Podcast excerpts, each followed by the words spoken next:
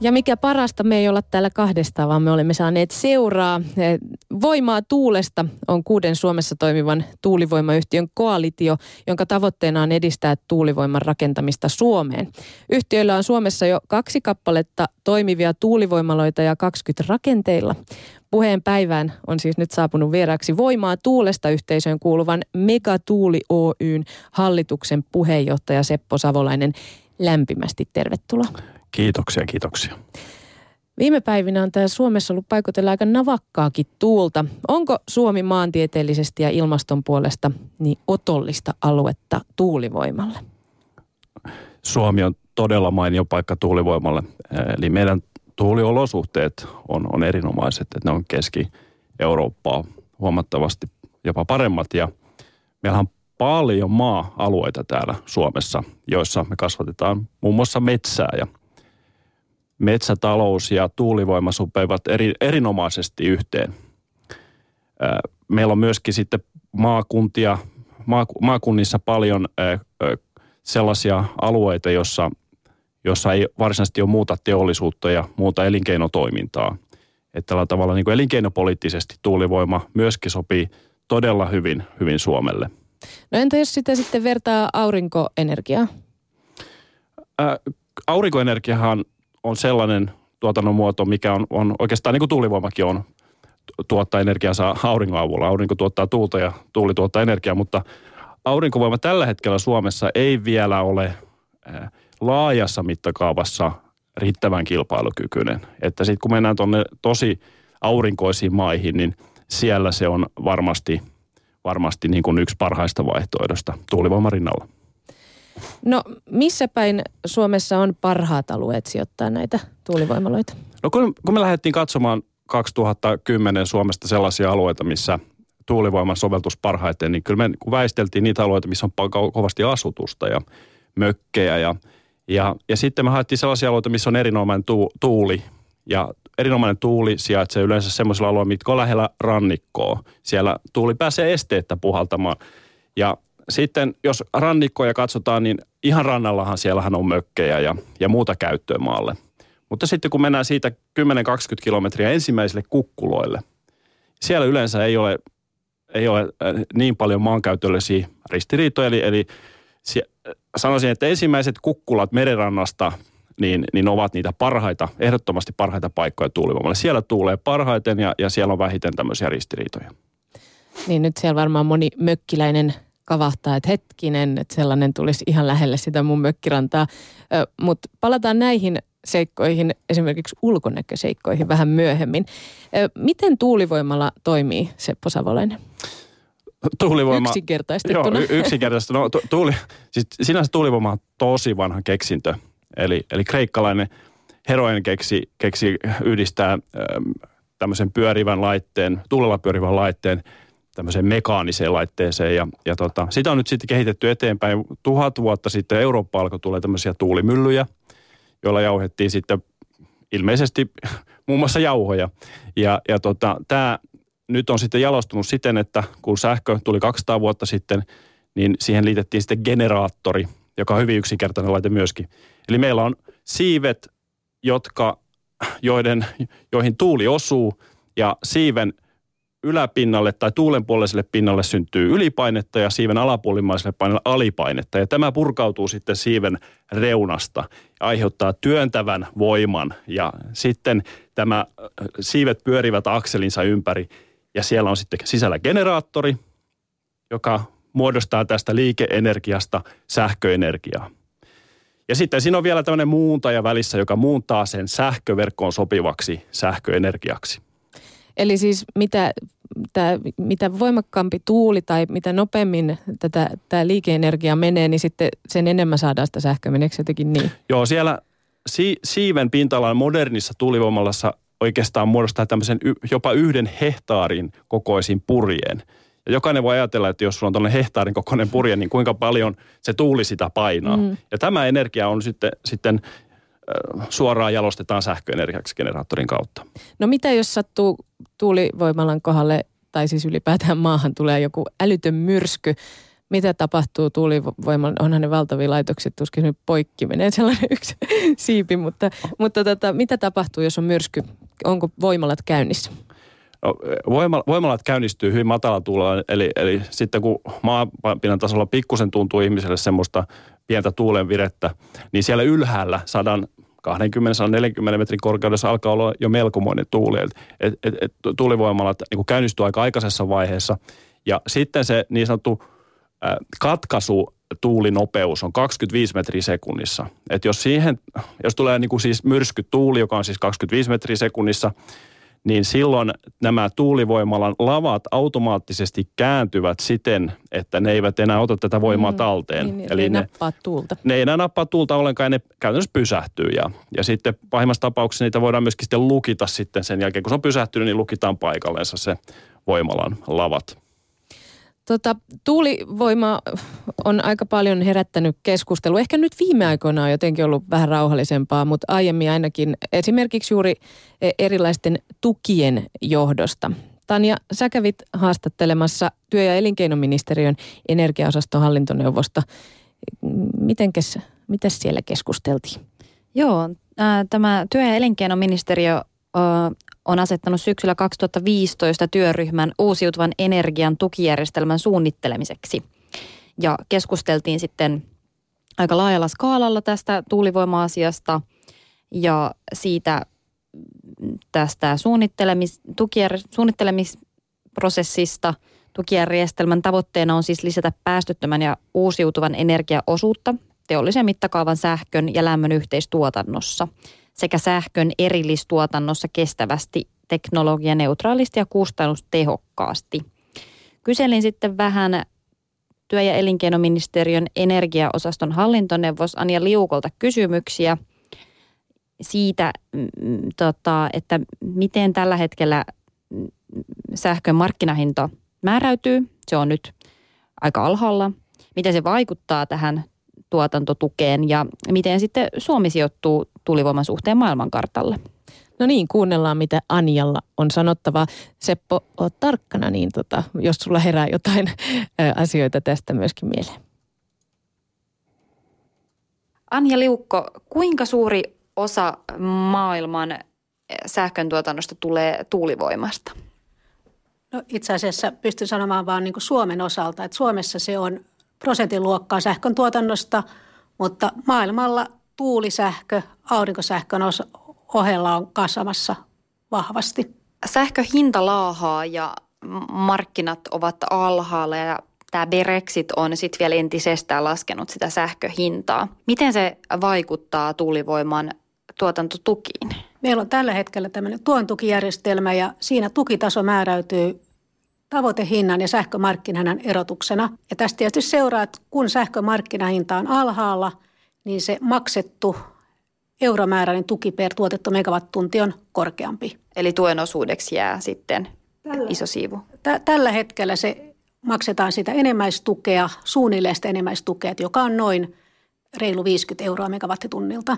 No uskotko, että tuota, tuotantotukea tullaan lisäämään? Mitä käy sähkön markkinahinnalle tulevaisuudessa? Siis me, meillä on erilaisia ennusteita. Me ollaan nyt saatu tässä juuri toukokuun lopussa päivitetty ennuste konsultilta ja sen mukaan niin kun sähkömarkkinahinta lähtisi 2020-luvulla hiljalleen nousuun niin, että se olisi siinä 2030 vaiheessa noin 60-70 euroa – mutta esimerkiksi sitten to, toinen niin kuin IEA-taustainen selvitys niin lähti siitä, että markkinahinta olisi alempi 2030. Eli tähän liittyy paljon epävarmuuksia. Talouskasvu on tässä hyvin keskeinen, että kuinka nopeata talouskasvua vai kuinka hidasta, niin se vaikuttaa sitten myös suoraan tähän sähkömarkkinahintaan. Mutta sitä sähkömarkkinahintaa siis, siis nostaa, jos talous kasvaa, mutta sitä painaa kuitenkin koko ajan alas. Esimerkiksi tämä Ruotsi on päättänyt edistää tätä – omalla tukijärjestelmään merkittävästi tätä uusiutuvan sähkön tuotantoa nyt tulevana vuosikymmenenä. Saksassa on mittava uusiutuvan sähkön tukijärjestelmä, niin nämä kaikki sitten toisaalta painaa sähkömarkkinahintaa alas. Suomessa nämä verkkoon tuleva uusi ydinvoimalakin painaa osaltaan sitä sähkömarkkinahintaa alas. Eli tässä on niin kuin eri vastakkaisia trendejä vaikea niin kuin ehdottomalla varmuudella sanoa, että miten se sähkömarkkinahinta nyt tulee kehittymään, mutta oletus on kuitenkin, että että ylöspäin mennään, mutta kuinka nopeasti ja millä käyrällä, niin siihen liittyy epävarmuuksia. Millä tasolla Suomi on nyt verrattain sitten esimerkiksi Euroopan muihin maihin tai maailman muihin maihin? Meillähän tilanne on nyt se, että meillä tämä tuon tuki tuulivoimalle on 2017 jälkeen kiinni. Muualla maailmassa on noin 200 tuontukijärjestelmää ja selvästi niin kuin tämä tuontukimalli on se, joka on katsottu useimmissa maissa kustannustehokkaimmaksi ja sellaisissa järjestelmissä, joilla parhaiten päästään näihin uusiutuvan lisäämistavoitteeseen. Mutta Suomessa tosiaan tilanne on nyt niin auki ja tässä strategiavalmistelussa tätä, näitä erilaisia vaihtoehtoja ja käydään läpi ja sitten tosiaan vuoden loppuun mennessä linjataan, että miten tullaan niin etenemään. Tämä nykyinen tuon tuki, mikä Suomessa on, niin se ei mitenkään ainakaan niin poikkea ylöspäin näihin verrokkimaihin varsinkin otetaan huomioon, että Suomessa sitä maksetaan vain 12 vuoden ajalta, kun monissa maissa tämä tukiaika on pidempi, usein 20 vuotta, Suomessa tosiaan vain 12 vuotta. Ja meillä tämä on ollut jo tähän niin kuin osoittain markkinaehtoon, että se, se leikkaantuu sähkömarkkinahinnan ollessa alle 30 euroa, että sitä ei enää hyvitetä. Ja nämä kaikki tuulisähkötuottajat on velvollisia toimimaan niin kuin markkinoilla myymään sen oman tuulisähkönsä tasehallintavelvollisia. Tällaisia velvoitteita ei esimerkiksi niin kuin aiemmin ollut näissä muissa EU-maissa, mutta ne on menossa tähän samaan suuntaan, mikä Suomessa tehtiin jo 2010. Toisiko tuulivoima lisää omavaraisuutta Suomelle? Kyllä, kaikki tuulivoimala, kaikki tuulivoimat, kun ne Suomeen rakennetaan, niin ne tuottaa tänne Suomeen, Suomen verkkoon tätä sähköä. Minkälainen markkina-arvo sillä on sitten globaalilla markkinoilla?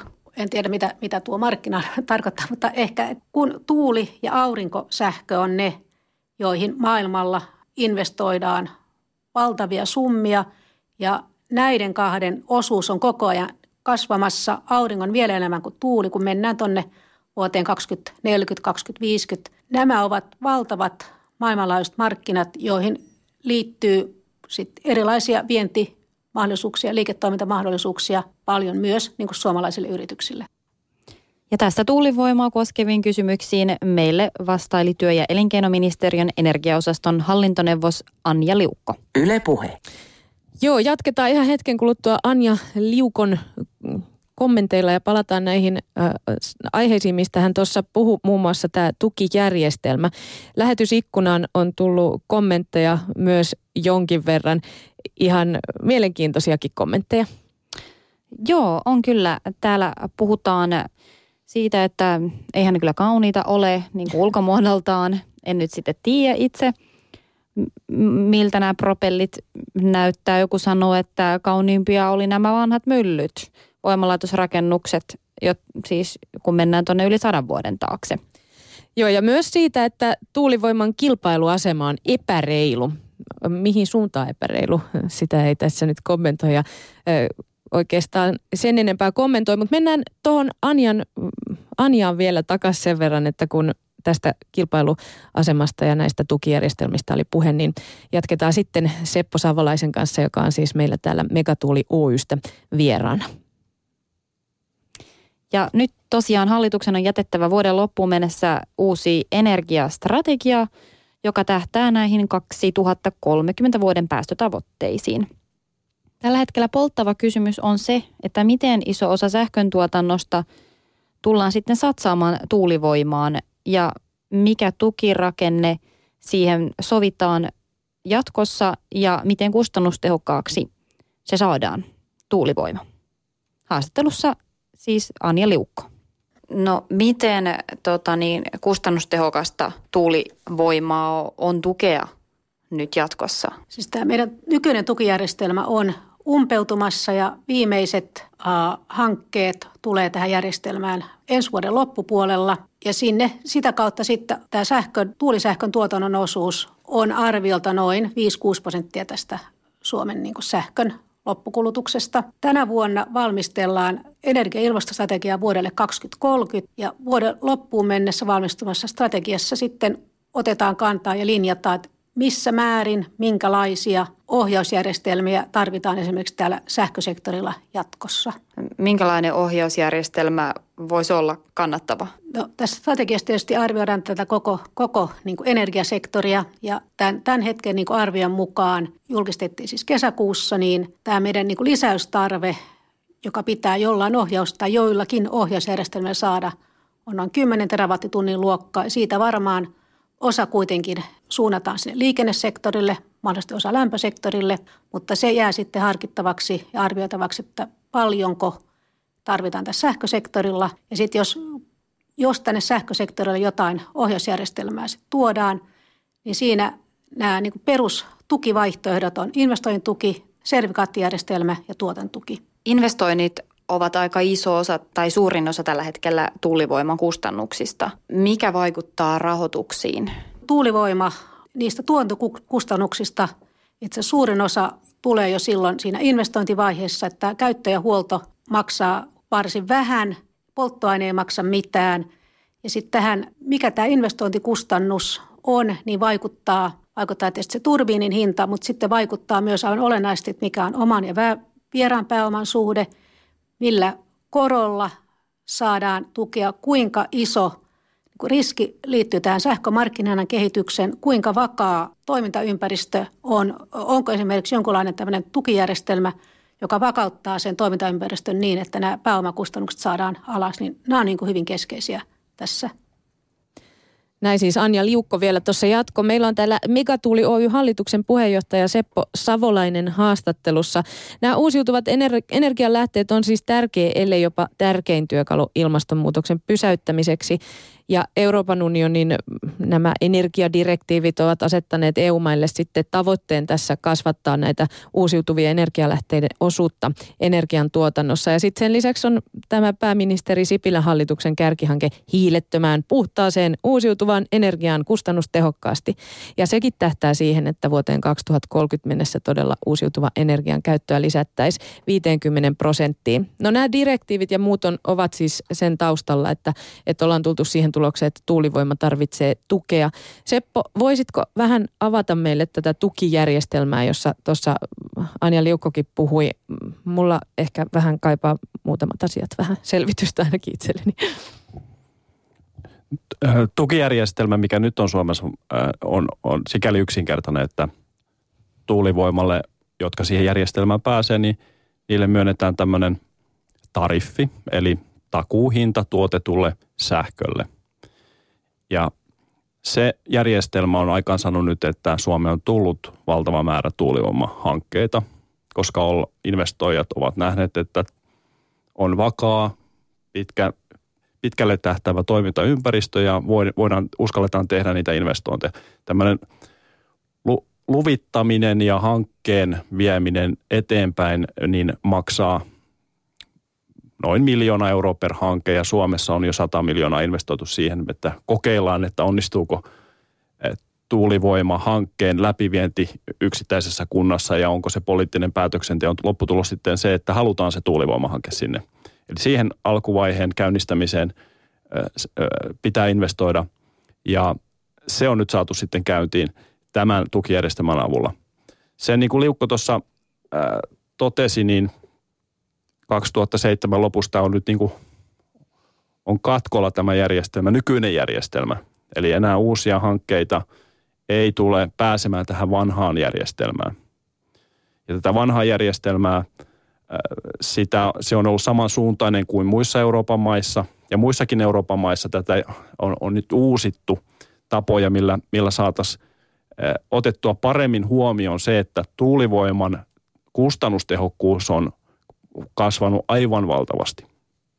Et se, missä 2010 oltiin, niin me ollaan nyt niin kuin 40 prosenttia tehokkaampia kuin silloin hyvin lyhyessä ajassa. Ja tätä ei kukaan pystynyt, pystynyt ennustamaan. Itse asiassa 2014 ruotsalaisen Elforsk-tutkimusorganisaation raportin mukaan tuulivoima on kustannustehokkain tapa tuottaa uutta sähköenergiaa verrattuna muihin energiamuotoihin. Et me ollaan samalla tasolla vesienergian kanssa, mutta Suomeen nyt sitten vesienergia on vaikeampi rakentaa Eli lisää. siis se tekniikka on kehittynyt niin pa- valtavasti? Kyllä, Joo. eli, eli me, ol, me ollaan tällä hetkellä kustannustehokkain eh, tapa. Okei, hiilivoima, jos on vanhoja hiililaitoksia näin, niin, niin hiilen hinta on niin matala, että, että toki ne niin kuin kilpailee.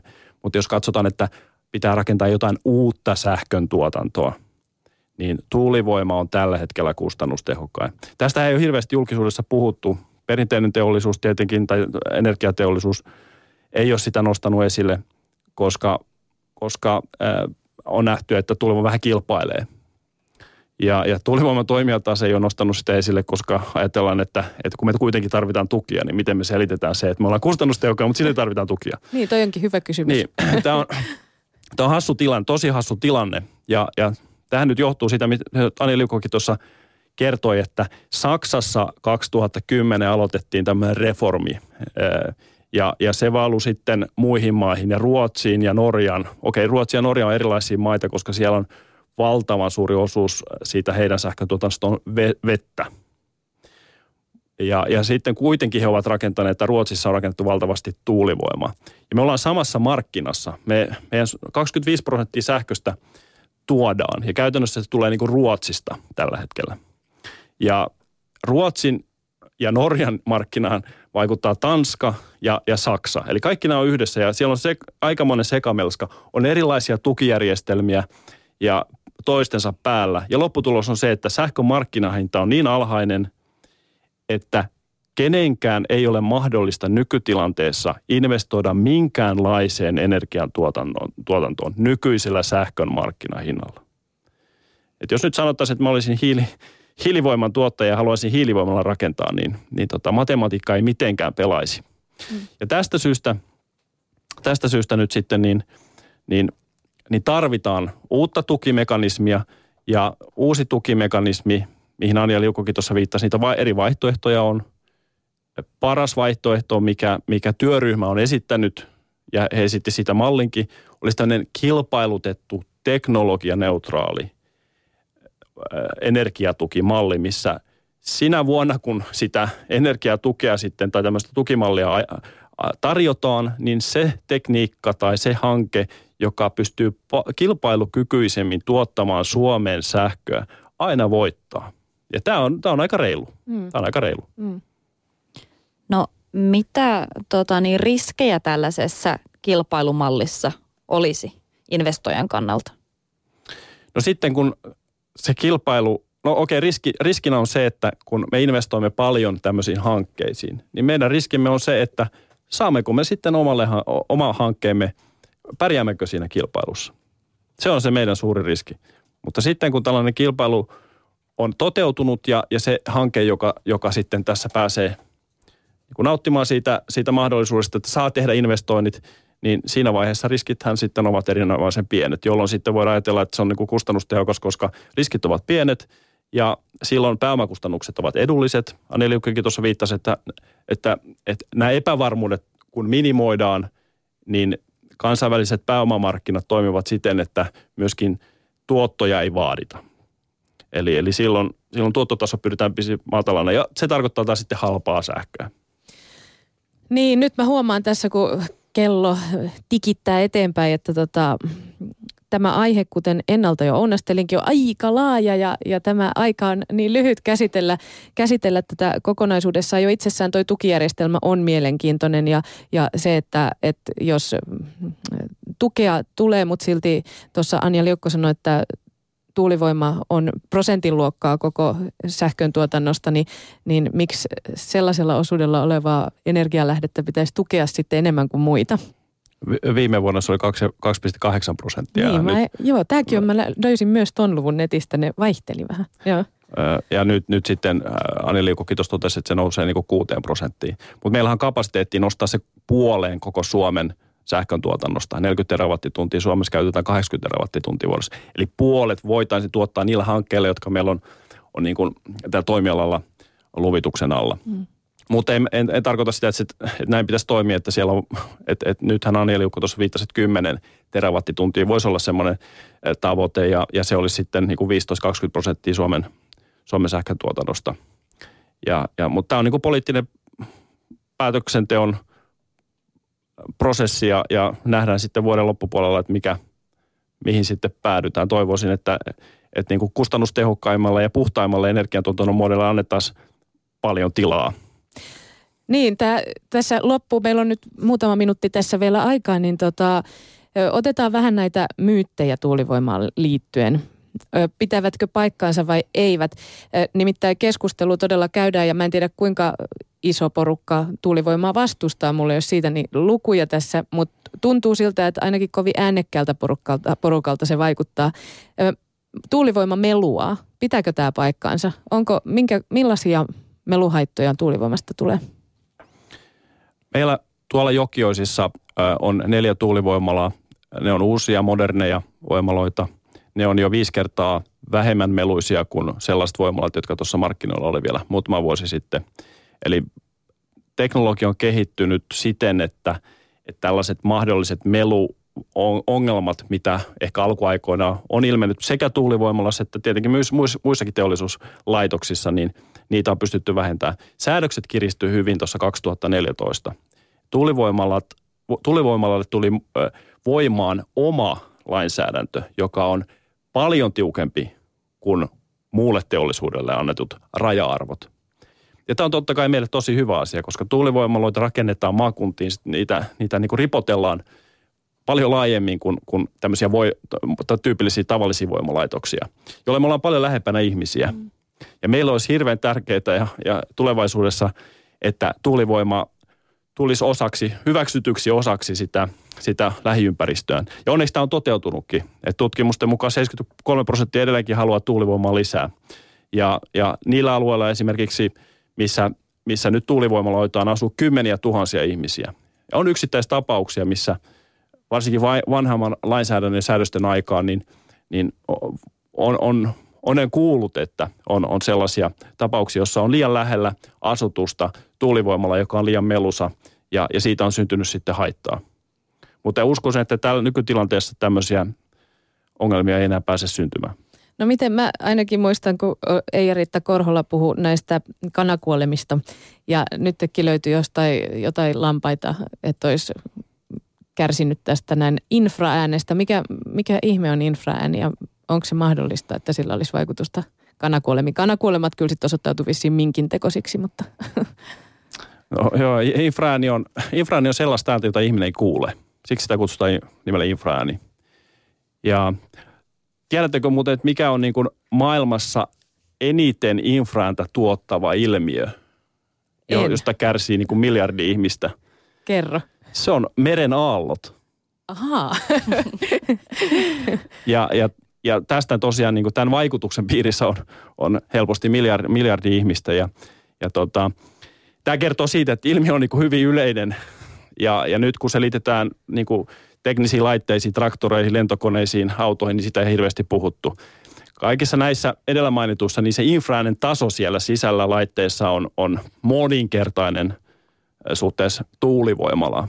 Ja tuulivoimalassa ei ole mitenkään erityyppistä infrainta kuin missään tahansa muussa, muussa ympäristössä.